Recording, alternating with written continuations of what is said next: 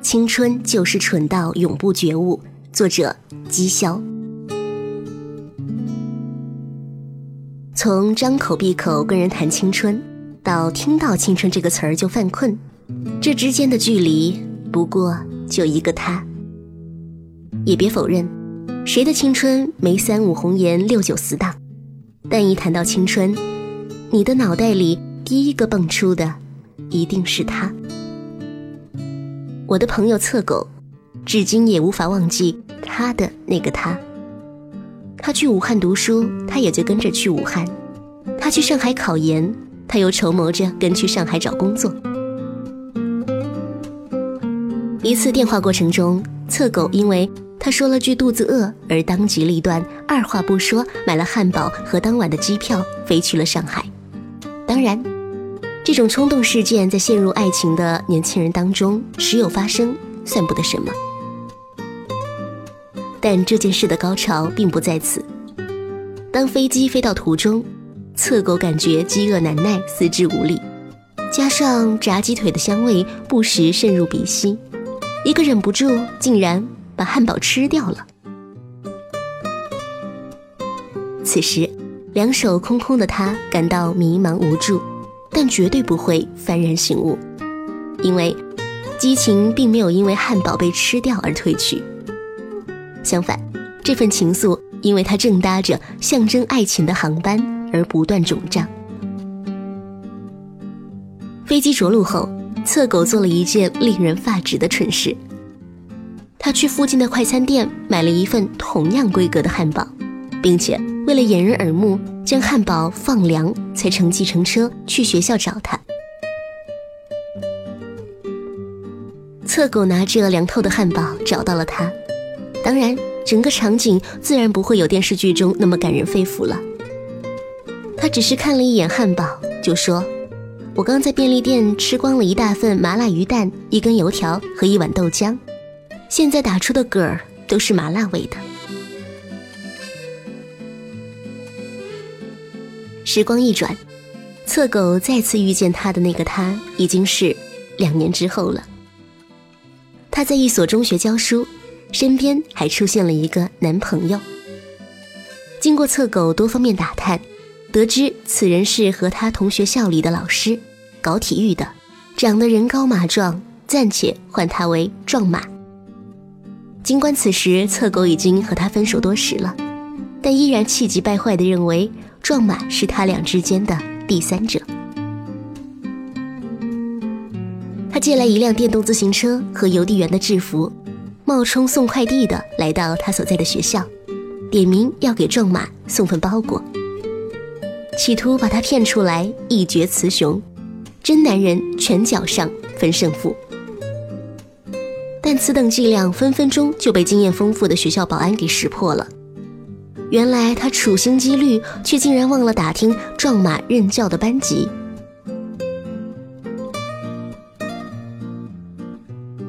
智者千虑，必有一失。侧狗被当作恐怖分子扣押在保安室，不得不打电话求助于他。他心急火燎地赶过来，知悉原因之后，将侧狗一顿臭骂：“你什么时候能成熟一点？”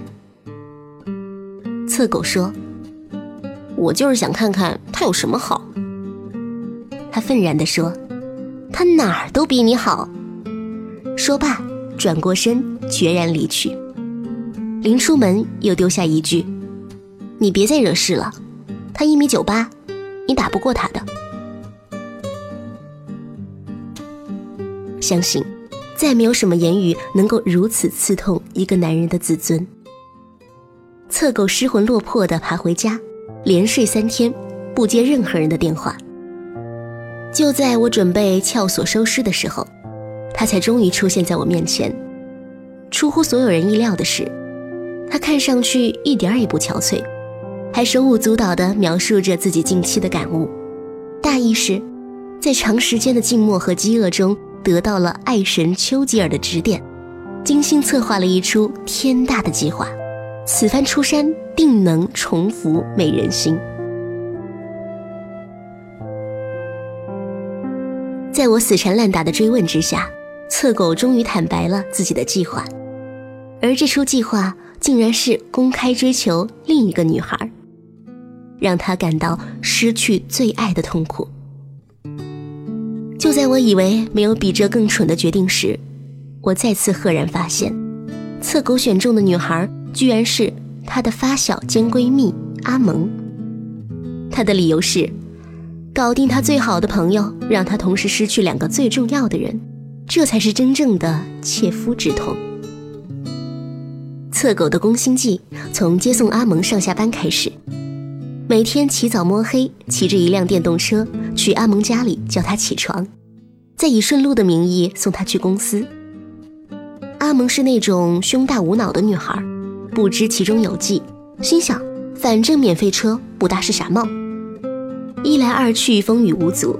在外人眼中，两人已经是形影不离了。终于有一天，侧狗谎称去探望他，载上阿蒙一路狂奔到他的学校，果然被他隔窗看到了。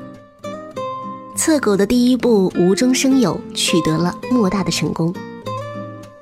紧接着，侧狗以半个月的午饭为代价，邀请阿蒙跟他一起去拍大头贴。有饭做没？阿蒙果然当仁不让，欣然应邀。两人在摄像头前搔首弄姿一番，侧狗拿起战利品开始四处张贴，手机、钱包、公交卡，甚至那辆破破烂烂的电动车上都可以得见其尊容。接下来，他只需在和他见面时看似不经意地露出那冰山一角，第二步打草惊蛇，轻松解决。事已至此。就算阿蒙再无脑，也知道侧狗有事相瞒，但是再三逼问，侧狗却死不松口。阿蒙怒火中烧，威胁侧狗再不说就把所有的真相告诉他。侧狗还是不依，气得阿蒙转身就走。侧狗心中却暗自大喜，倘若阿蒙跑去告诉他真相，这第三步反间计就能够大功告成。算算日子，情人节已经是近在眼前了。安排好一切，侧狗发短信约阿蒙去江边放烟花，还说会有天大的惊喜，千万不要让他知道。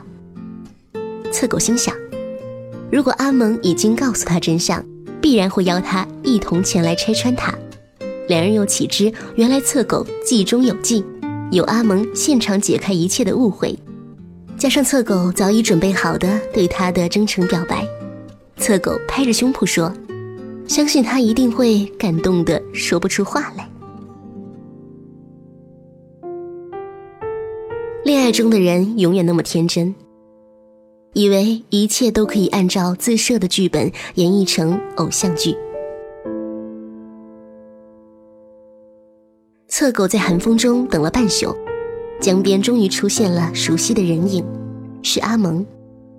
侧狗快步迎上去，却发现阿蒙是独自前来。侧狗急问：“他呢？”阿蒙一脸茫然：“他当然是和壮马在过情人节喽。你不是说不要让他知道吗？”这一刻，侧狗终于发现。自己惊天阴谋中唯一的失误，阿蒙有拖延症，他是绝对不会主动做任何事的。那边阿蒙还在问：“惊喜呢？惊喜在哪里呀？”江风烈烈，侧狗惨然一笑，从口袋里掏出一个打火机，在脚下的水泥板上用力一划，一刹那。一条数十米长的火蛇在黑暗中蔓延开来，缓缓汇聚成一句巨大的 “I love you”。那是侧狗用尽了汽油的麻绳拼接而成的。接着，他不知从哪拎出一把破吉他，一边弹一边轻轻唱着自己写的歌。江风吹过。火焰渐渐暗淡下去，神星被烧成了草炭，在夜色中像道霓虹，映在阿蒙亮晶晶的双眼里，红的发亮，久久不灭。一切都完美的如同梦幻，只是面前站着的不是他。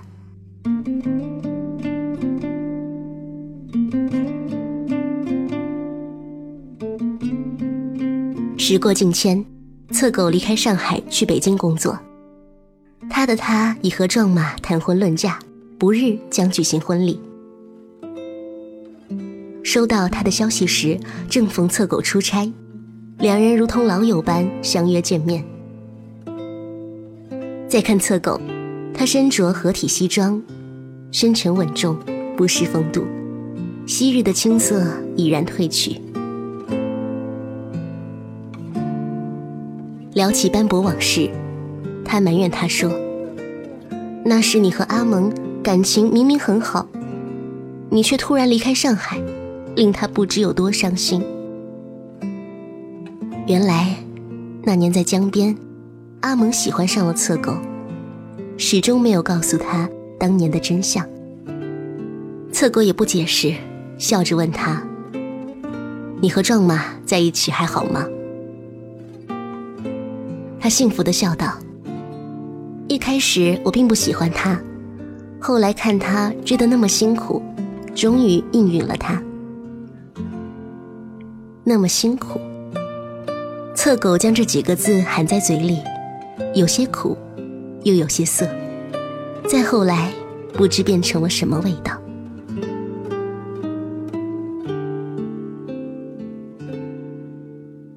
目前为止，我的朋友侧狗已经二十七岁了，依然在抽同样的烟，喝同样的酒，依然晚睡晚起，食无禁忌。没有特别具体的，比如找一份好工作的人生规划。尽管终身难以摸到篮筐，却依然梦想做麦格雷迪第二，依然坚信她是他最爱的姑娘，没有之一。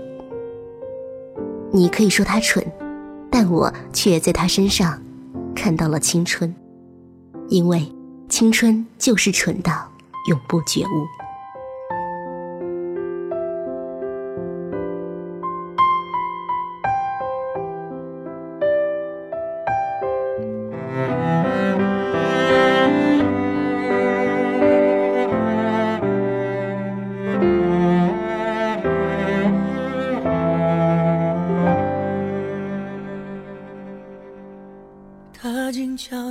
的来过，他慢慢带走沉默，